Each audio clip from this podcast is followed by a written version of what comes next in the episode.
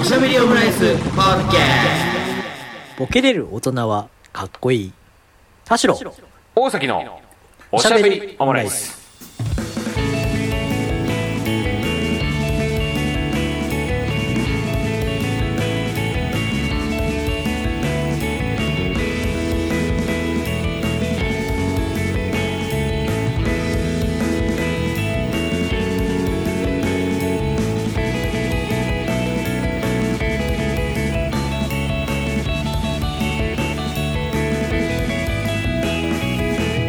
等身大のカルチャートークおしゃべりオムライス第186回の配信です。田代です。はい、そんなにあのーおはようございますって感じはしなくていいと思うんですけどね。うおんはようございますおはようございます。はい。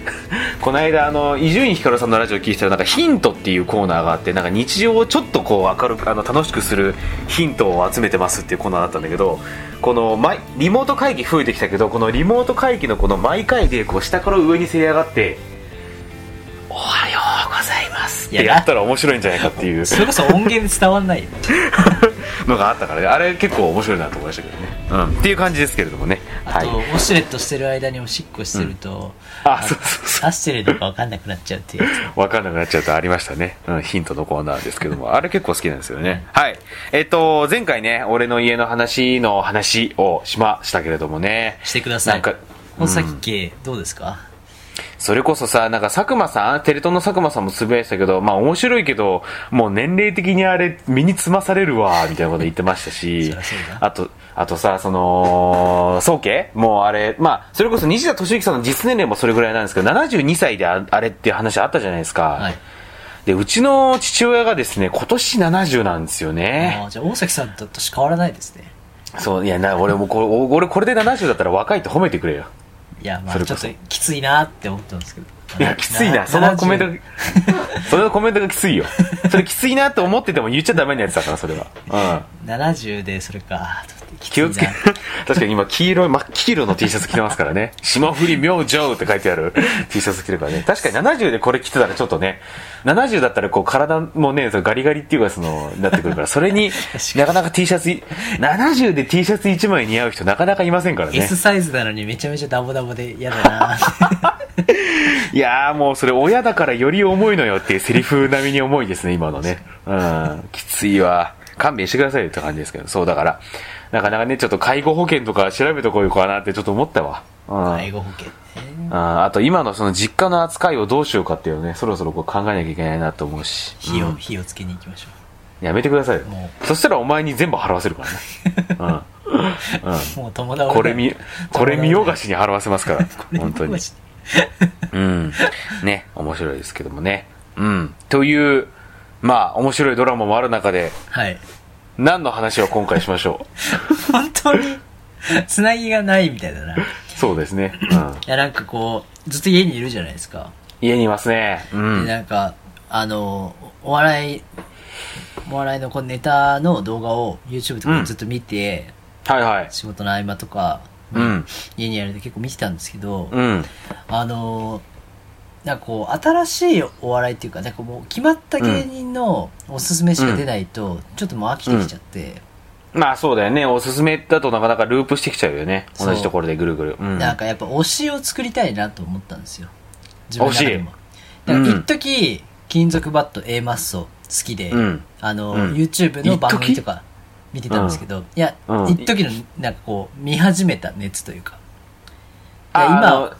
見始めてダンピって出きたブームってことね。んそうそうそうそうそうそうああだから私が見始めた時の、この、はいはいはい。熱量というかなるほどなるほどもううん見つけた時に楽しかったみたいな、うんで漫画とかもさいそうなんですけど、うん。なんかこうみんなまあ知ってもちろん読んでる人たくさんいるんでしょうけど世間的にこれからもっと流行るなっていう時にうん見始めるとやっぱ面白いものってあるじゃないですか、っそうね。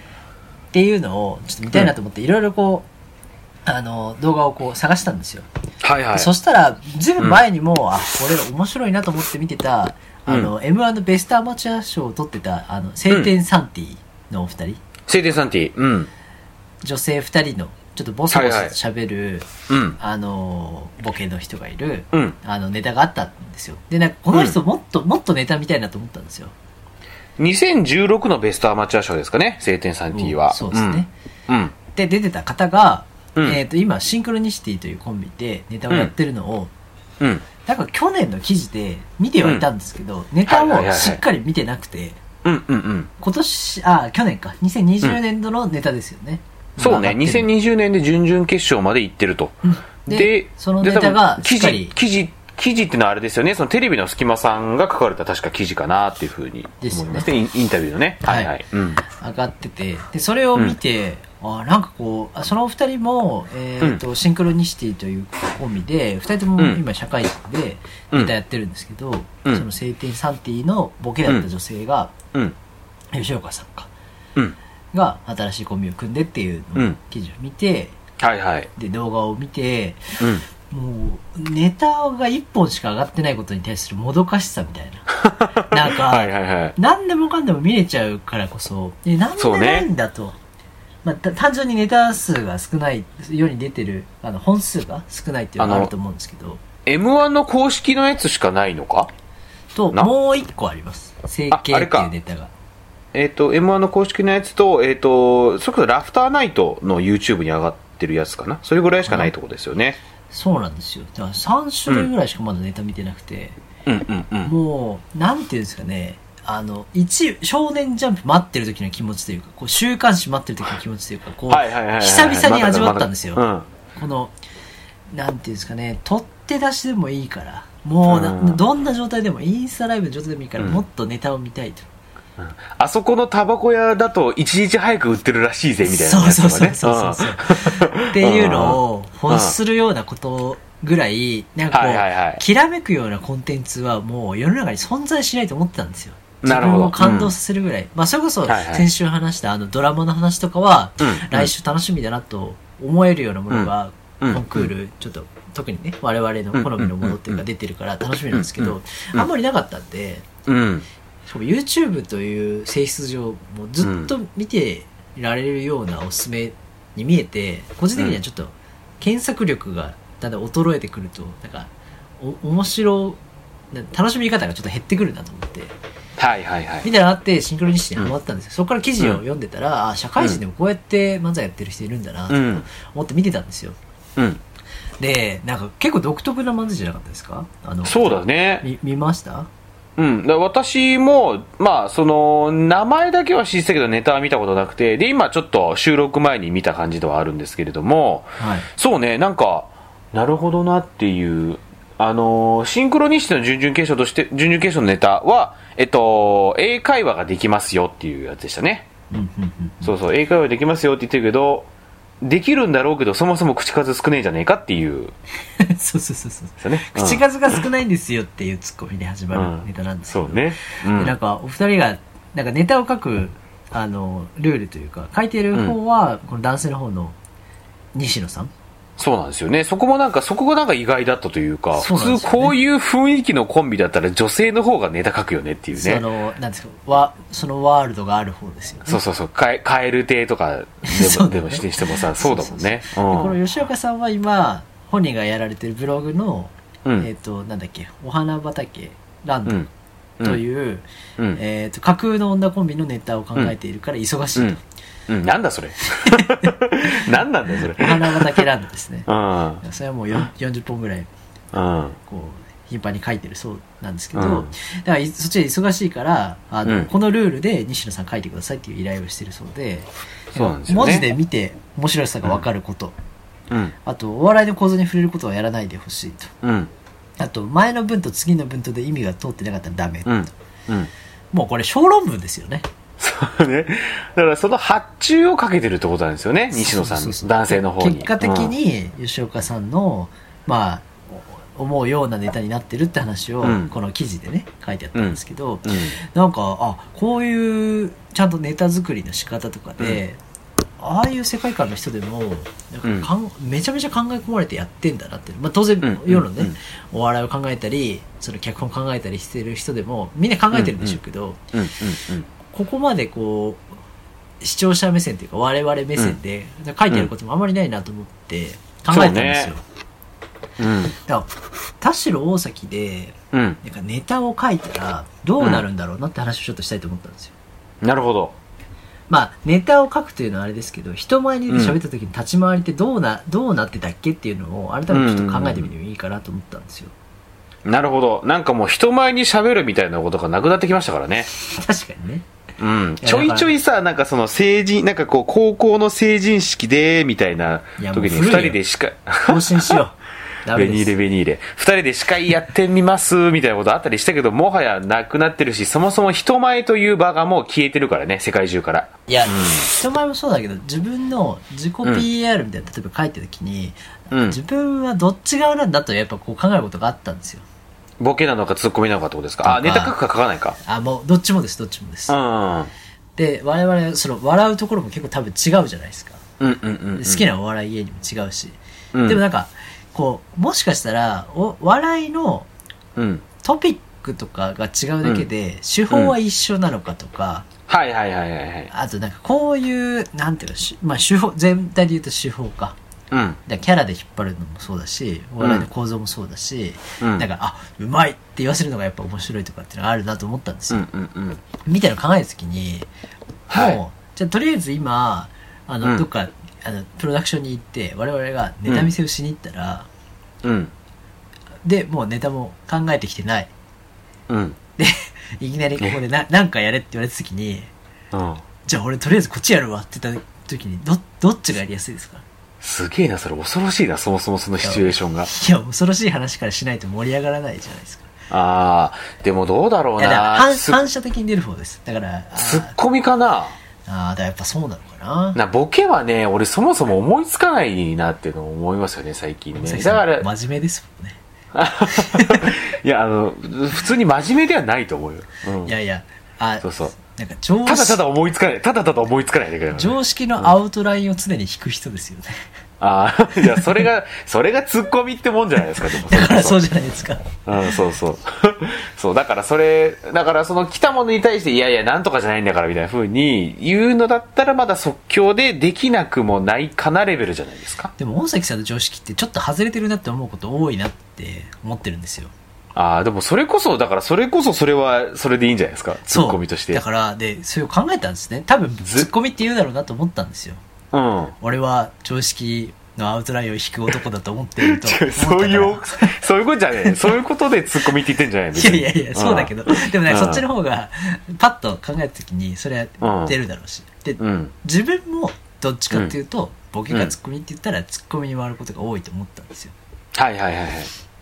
なんかでも、うん人を人とかも物事をうん。勝手に自分の尺度で分析してうん。そういうことねって分かった気になってうん。ニコニコしてることが多いんですね私ははいはいはい。確かに。うん 早いな、うんお互いのことになるとなんかすごい急にボールの投げ方がキャッチボールの下手だよね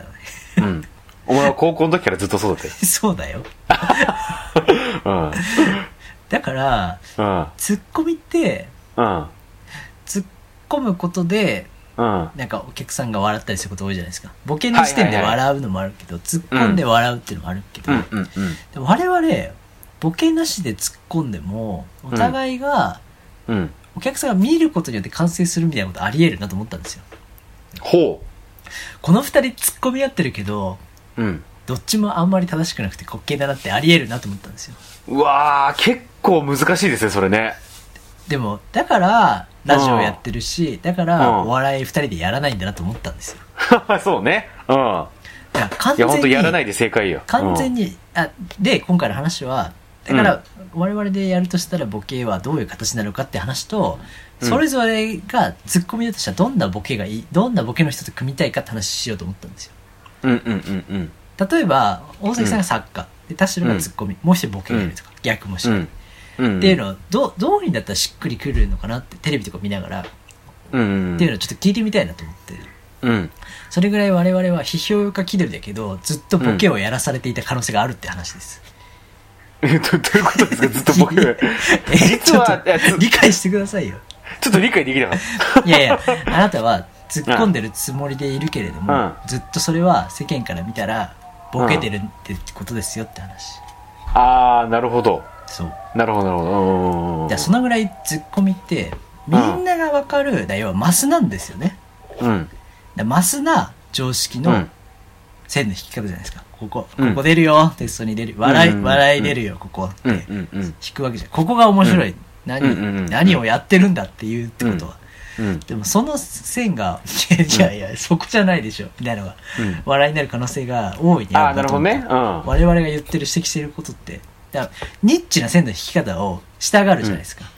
まあ、だからその線の引き方が自分たちでは気づいてないけどいびつになっていることでそれで面白さが生まれるみたそいうそうなそこうとそううんだから、なんか手を挙げてボケをやりたい、ボケれるとか、なんかちょっと人前に出るときも、うん自分が道家になピエロになって人を笑かすってことが、うんあんまり多分得意じゃない理由もそうかなと思ったんですよ。はいはいはいはいはいはいだからどんな人とだったら、そうどんな人っていうか、どんなパターンだったらやりやすいんかなと思ったんですよ。なるほどねでだパかタらーンで俺言がうと難しかったらどあの芸人で言うとああいうボケの人の横にいたらやりやすそうとかうんだから田代あれですね田代さんがツッコミでだどういうキャラの人がボケだったら良さげかっていうところですよねまずあそうだねうんそううんそうそうそうそうなんかちょっと今喋っててちょっと考えてて思ったのがなんかその、チンピラキャラの子ボケとかいいかなと思ったんですよね えっ、うー、んと縁日の人とかなんかそうね、縁日まで行くと行き過ぎかもしれないが、若干そのチンピラだから、なスんだろーうな、パーバラ赤ドーナ赤もみじ赤もみじとかかな。あの、なんか、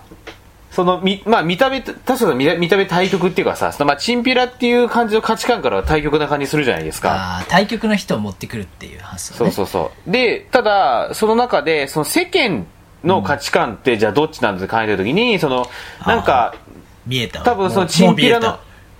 う見えたわ見えチン、チン、 早い早いな、見えるの。さすがですね。チンピラと田代の中間にありつつも、世間的な価値観、どっちかというとチンピラ寄りな感じがするんですね。うんで、そうなった時に、チンピラのボケに対して、まあ、田代さんが、えーそれ、なんとかでしょみたいな感じで突っ込んでいく。で、最初はその、まあ、単純なその、ボケ突っ込みに進行していくんだけど、だんだんその、たその突っ込み側の田代さんのが若干なんかこうずれていってるなっていうので、最終的にこう、まあ、あのーチンピラの方がいやそそのうですね困惑していくみたいな流れ。た大崎さんと私全く同じ発想でした いやだか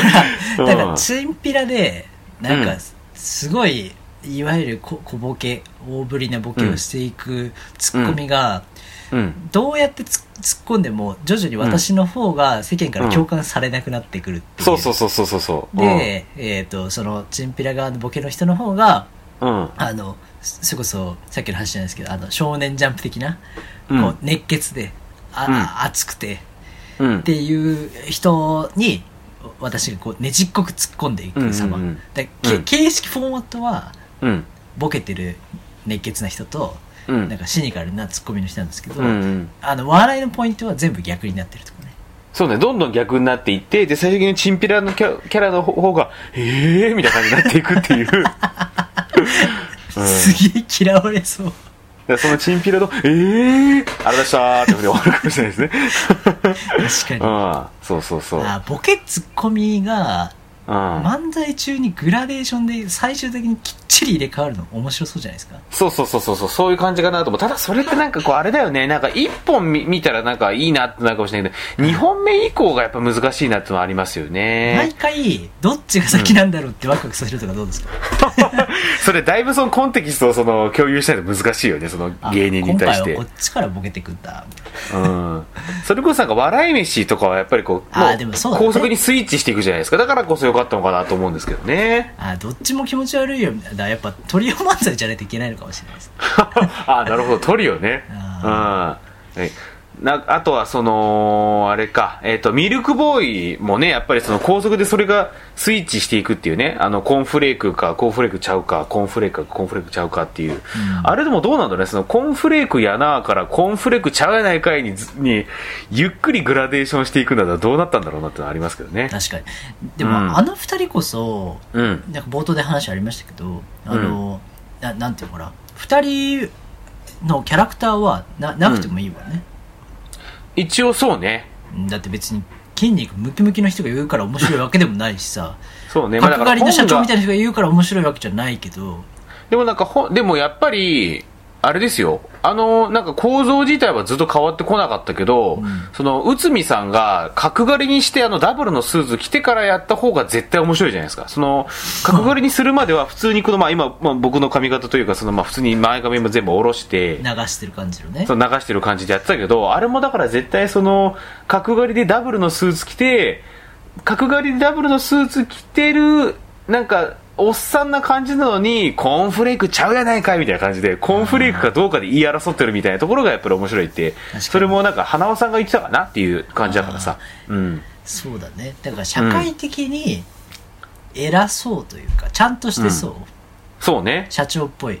うん人がうんちっちゃいことで話してるもしくは声を張っているうんのがやっぱ面白いのかも ねだからそれこそおいでやす子があのね小田さんなんてあのーやばいサラリーマンって感じじゃないですかそうねあのかうんあの傘をやばい横に持ってそうだもんね そうそうそう。もうこうやってもうなんか階段でめっちゃブンブン振ってそうですそようねで。すねそう。あのサラリーマン風の人があの、なんやーって言うからやばいサラリーマンになって、うんそのあ荒れる株主総会みたいなやつが面白いっていうわけですから。んだからささっき言ったような、その田代さんとチンピラの漫才やするとしたら多分田代さんは、あのーあれですね、IT ベンチャーの社員みたいな格好でやるべきでしょうね。うん。あああじゃあ白 T にジャケット、ーでも、あ、そうね。セロティにジャケットだな。うん。東京ホテイソンみたいいになるんじゃないですかな。あー、そうか。東京ホテイソンみたいな感じでうん。出て相方は、なんですかね、工務店の格好とかで来るんですかねそうね、でもそこまで遠くすぎるとなんかやりすぎかなって感じもするよな。どうすればじいゃあいんだろうなベストのダウンジャケットで出させるかあー、それがいいかもしれないね。うんうん。そう。あのベストのダウン。名古屋出身のなんかにニコシタとかのことちょっとそのモチーフがどっから出てきてるかわかんないですけど。いやまあでもそうそうそう。うん。だ名古屋の大都市圏にいるけど東京の勝ち方違うみたいなね、あー、なるほどなるほど。地方都市でってことね。そうそう地方としてそねう。確かにそれはあるかもしれないですね。 おお前も別にあの23区外で育ったけどなっていうところがちょっとあるそうね。うん。小平市。まさにその組み合わせいるわ、いますよ大崎さんいますクリーピーナッツですよ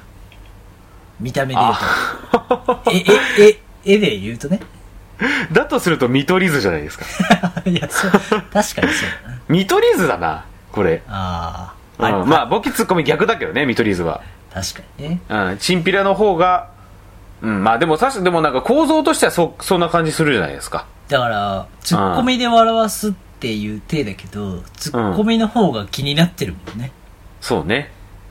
だからツッコミ際立たせるリリーさんの変なボケだもんね変なボケって言ったらあれだけどいやでも変なボケ、 変な人の変なボケだもんね。そうそうそうそううん。ああじゃあ私はボケなのかそういう意味ではそうなのかもしれない。まあでもや、じゃあそう、でもやっぱり言う通りその、あ、まあそうね。だからボケるにしても淡々とボケる感じうーんでしょ、どっちかっていうと。あだかでならおこかのつそうだなっていう感じのボケだよねトーンとしては、そうそうそうそうそう。ううんかなと思うね。だとしたらツッコミの人のハードル大変だねその見取り図のな何さんだっけ森山さん森山森山さんを探すのが大変だわそうね。うんで。大崎さんが森山さん的な意識森山さんか。あたおかでしたーって言わなきゃいけないですね。オウムだよ森山さんちのオウムだよそれは そうね。確かに。あかたおかでしたあたおかでしたって言ってそうだも んね。森山さん森山さんちのお風呂が沸く時の音そうかもしれない そう。大体、てててん、てててんてんてんでしょ。お風呂は、お風呂に そは。うで大す体。そうですうん。そうね。だからそう、だから確かに、うん、見取り図なのかもしれないな。うん。はまあだから東京のもうちょっとスローな漫才とかっていうのもちょっと考えたんですけど、オズワルドみたいなねあ、オズワルドね。オズワルドなでも。あれはう2ん。田人代さん、が田代さんみたいな目で、見た目で、そのオズワルドやったら、もうオズワルドだから、それは。 いや確かに、うんいや見ててもなんかオズワルドっぽいやつがオズワルドやっちゃったらそれはもうオズワルドだからもう、あのなんだろうな新鮮さ全くないよなって思っちゃうんですからねないねいやあないし m 1見てて、自分の見た目限りなくオズワルドにあのメンバーで言ったらもうほぼほぼ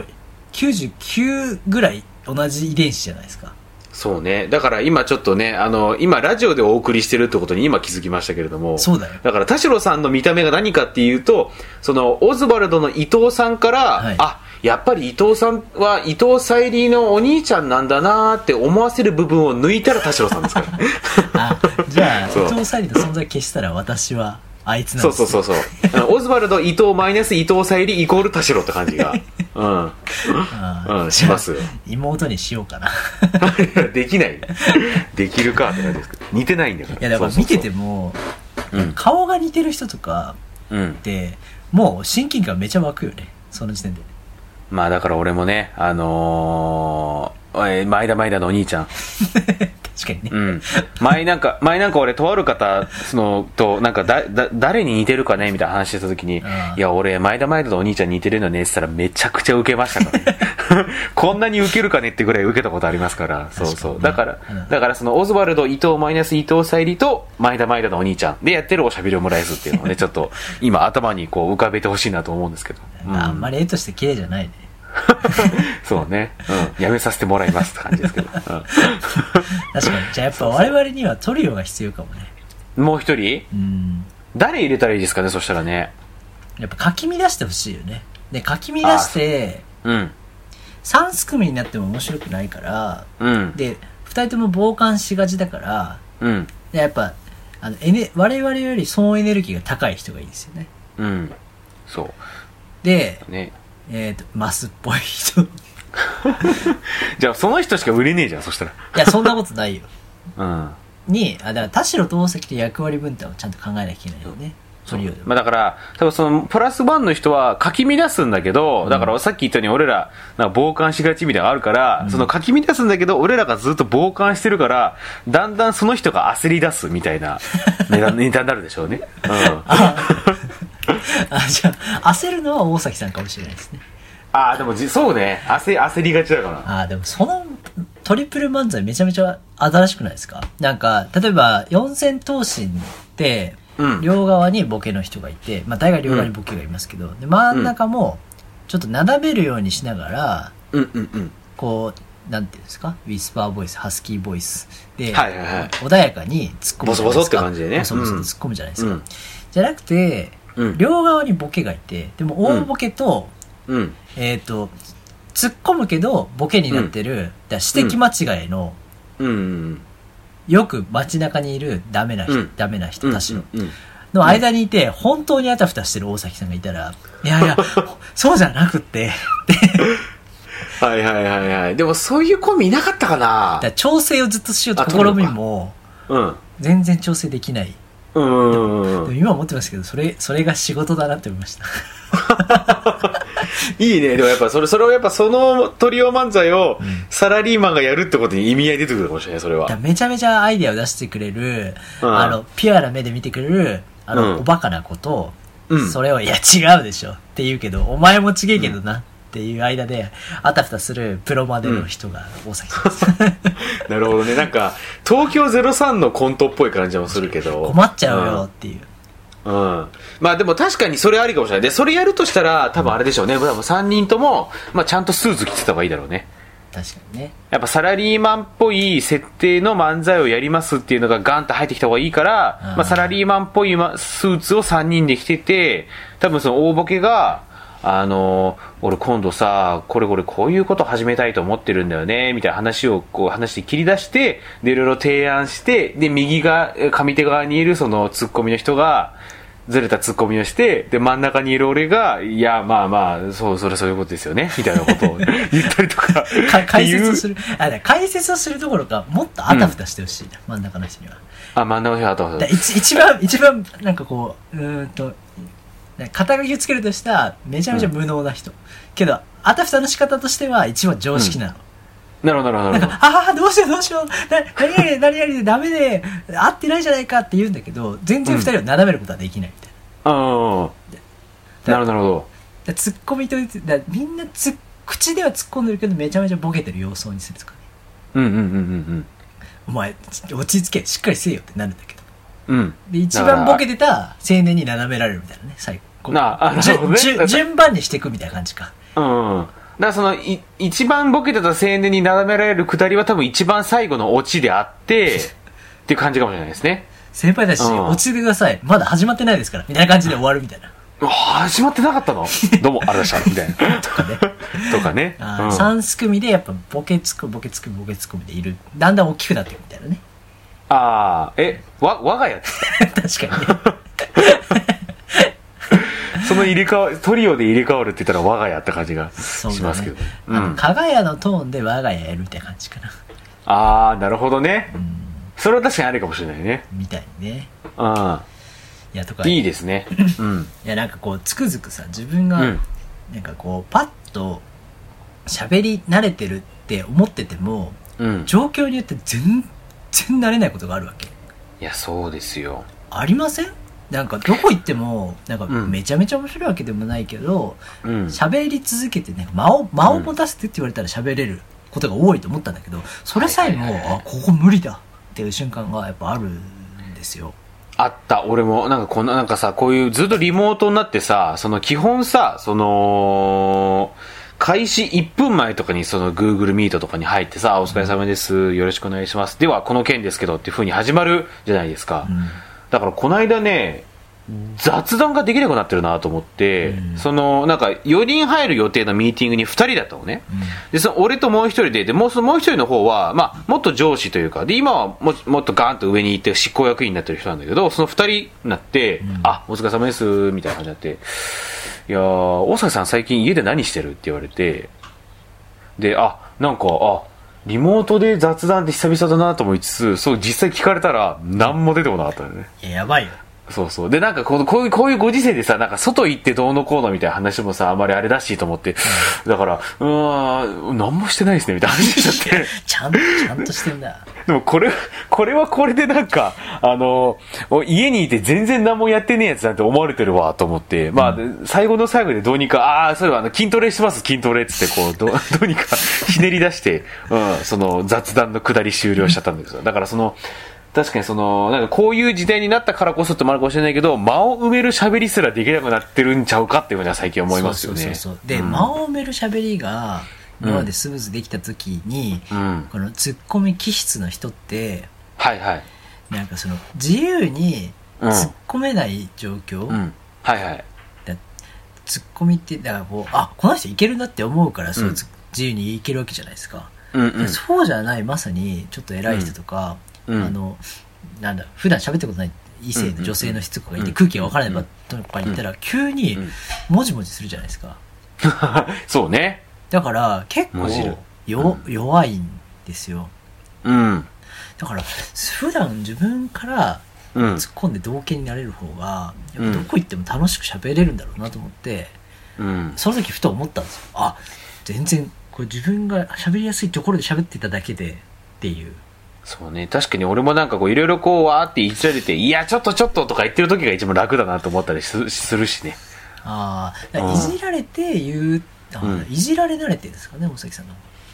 そう、だからほん、それこそ本当になんか逆に褒められ、褒められ慣れてないなっていうのを最近、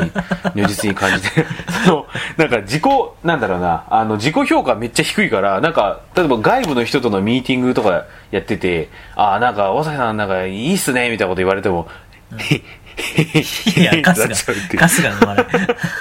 そうそうそうあ。ーだからな、そ、そういう時にこう、なんて返せばいいか全く分からずに、こう、 へへへってなっちゃうのがちょっとこ確かにう、うん、やっぱりそういうところでやっぱ弱いなっていうのを自己思いま評す価ね。低すぎてぐるぐるしすぎちゃってみんなが思ってないような変なツッコミしちゃってるの嫌だもんね、いやなんあかー、ありえ、あるだな。から俺そいやれ。いやうんじゃないんですから何々じゃないんですからって言ってもいやいや、うん普通に素直にいいと思って褒めたのに そうそうそうそそう。れで本人がちょっとぐるぐるしすぎちゃってて考えすぎちゃってうて、ん。うん。逆にそれで評価下がっちゃうみたいなね。ううんん。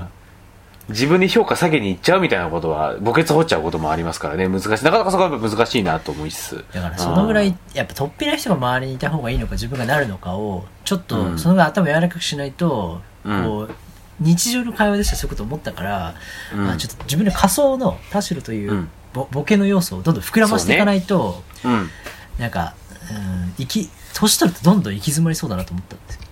あー、はいはいはいはい。年々わかるな。うん。え今まではなんかこう別にそんなことも考えなくてもいいような相手と喋ってたから、自分が一番こそううねフルで楽しく喋れる環境が多かっただけで確かに。うん。うん。だから今自分が誰と接しても一番ユーモアあって面白い、うん。自分をまずここう腕を差し出して噛みついてもらうっていうところから始める楽しい会話がなくて、まず人の腕に噛みついて、うんあ、噛んじゃいけない人だったって後で気づいて噛むのやめる人生はちょっと面白くないなと思ったんです確かにね。わかりますうん。まあ、うんうん。田代さんとか特にそういう感じありますよ。いやいやいやいや、いや、場所によりますよ。場所あ、に場より所によるんでますす。ね。場所によります。うん場所なにらよいりいんでますすけどよ。。うん。だから、もうちょっと、でどっちの方があれなんですかね。か噛みつかれやすいんですかね。うん。そうね。まあだからやっぱり腹見せなきゃいけないってことだもんね。だから、でもやっぱりそれで言うとこうなんか、いじられるみたいなことになっちゃうのかなと思うし、それこそなんかね、その前半の方で話したなんかチンピラとのあの漫才じゃないですけど、やっぱりこうずれてる、ずれてるんですけどもね、みたいなところを、なんかこう、まあだからそれは多分普通にしてれば出てくるだろうからあ、だ、そかられでこうチやっンぱピりこラうに、憧れたらいいんじゃないですか、どっちかが。ああ、そうそう、それがあるかもしれないね。だからチンやっぱり僕らってちょっとビビリなんですよねみたいな話で、うん憧れるけど、いやなんか、あの曲がったチンピラ像があって、うんいやそれじゃ相手脅せないみたいな感じで、うん大崎さんが言っても私が言ってもうん。腹を見せに行くも、うんなんか出現してもっとこう、うん出現出現してっていうのはあれですけど、んだからこう相手を脅しに行ったりとか、自分を大きく見せに行こうとすると、ちょっとスケールがちっちゃいなみたいな、さっきのあの声がちっちゃいんですよみたいな感じでスケールがちっちゃいようなチンピラ像でしか描けない人うんみたいなのとかうはん我々やりやすいかもしれないですね。確かに。 うん。だからそういう日それはあ常るのな、日常の展開でも、うんいやいやもうめちゃめちゃ遊んじゃったんですよ、昨日。みたいな話しても、はい。カルピスを2本 とか。だからなんか、そういう、そういうロジックの方が話しやすいのかなと思って。ああ、いいね。それ見えてきましたね、それはね、確かに。どうですか、だら。からちょっと自分をやんちゃに見せるも真面目。うんで、うんそれが多いって、他の人が突っ込みやすいような下の入り方みたいな。そうね。でもそこでなかなか突っ込まれなかったらきついし ね。っていうのあるよな。ああ、お、お、お、みたいになったらちょっと。確かに田代君なら、大崎君ならありえるねっていう気持ち悪いボケじゃないとだから二人二人がセットだったら「いやいや気持ち悪いよそのアマゾンのまとめ買いは気持ち悪い」とかなんかそこううね。うん。うん、だからなんかちょ我々がいたらいいですけどだから外に出てく時もそれをオーバーにしないと。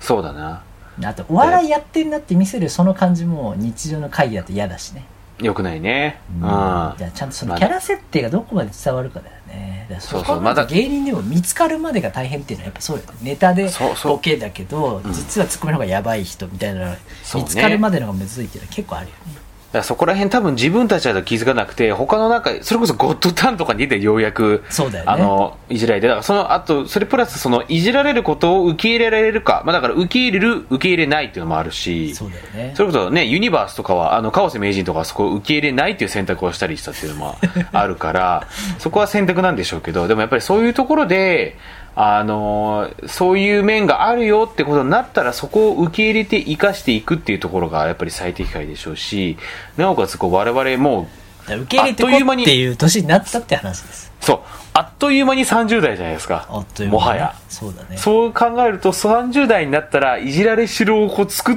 こうそうなんだよ積極的にこう残しておかないとだから我々の上理想の上司は藤井隆であるという話と同じでそうですでこのラジオをやってる模索の中に我々は大学の取り残されてるんじゃないかってところずっとあるからあるねだからちょっとその、うんでその回忘れ物があるよね忘れ物はうん俺たちはうんボケれる30歳になるというのが今年のテーマなんじゃないかと思ったんですようわーなるほどちょっとでかいねでもだからここでやらなくてもこういうのならいいっていうのをそれぞれ見つけ合うのは結構面白いのかなと思ったんですよそうね確かにもっとボケたいよなでもなんかこれやった結果2021年なんか後半だったらボロボロになってたらウケますね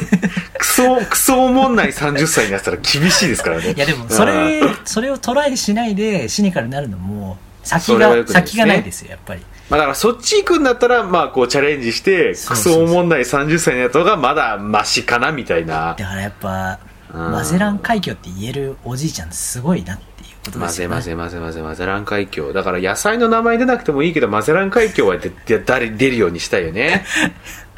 やっぱ俺の家の話を聞けって話でしたねうん、見ろだけ どねそうですねまあだからそういうところでねまああのーここから29になっていく我々ですけれどもね、はいそういうところを、うちゃんとボケれる大考えて人になろうっていう話ですボケれる大人大事ねボケれる大人でちょっとやっぱ佐藤健リッキー君あたりもちょっと聞きたいですねそうね佐藤健なんかは結構なんか人生がボケって感じがするからなんかいやー、うんでももっと手前であの人は難しい人だと思われてるから、そうねでもなんかこう実際こうなんか10分喋ったらこの人はボケの人だなって感じが確かにね可愛いもんね佐藤健そうそうそうそううん本当なんかなんかあれだよなんか思想とかそのなんか知能がとかいうことじゃなく生き方がボケって感じがしますからねあの人はねうんなんか愛嬌があるもんね、我々にはないもんなうんない愛嬌本当にない確かに俺もお前もな いよ愛嬌はやめてくれよ俺の方があると思ったよ 愛嬌のない二人でお送りしていますおしゃべりオムライスでございますけれどもね、はいえっ、と悲しいよ今後だ頑張ろう悲しい悲しい終わり方ですけれどもニコニコしてたよもっとそうねあれニコニコは大事ですよ、まあ、まず始められる方が多分ニコニコですねそうですね、そうそうそういやーいいボケだちょっそとうだからこれはあの今回はキックオフですからあ そうねキックオフミーティングをお送りしましたけれどもそうです、いやここからねどんどん皆さんにも必要だと思いますよ、これは何でもいやもちろん突っ込んで批評家ぶそうってたら20代のうちはまだそれでもいいかなって感じますけどあーでも30代が見えてくるといよいよって感じがしてちょっと嫌ですよね今まで思ってた疑問がちょっと晴れた感じが年々しますなんかなるほどあこういうことは今まで突っかかって気持ちよくなってたのも20代だから気持ちよかったんだなっていうのも年々あるんですよねうんうん本当それが見えてくる年になあっのてき時たのなっていうところです35歳の人ごめんなさいって感じです そうね今思うといや十分面本白かった今思うと十分面白かった当時はやっぱ全然面白くなか った当ね尖ってたっていうねだからそのね、うん、そういった風になっていく過程も見せながらもう186回まで来てますからねそうですねそうまだまだこの過程をおしゃべりオムライスでお見せできたらいいなというふうに思っておりますそれではまたお好きな時間におしゃべりオムライス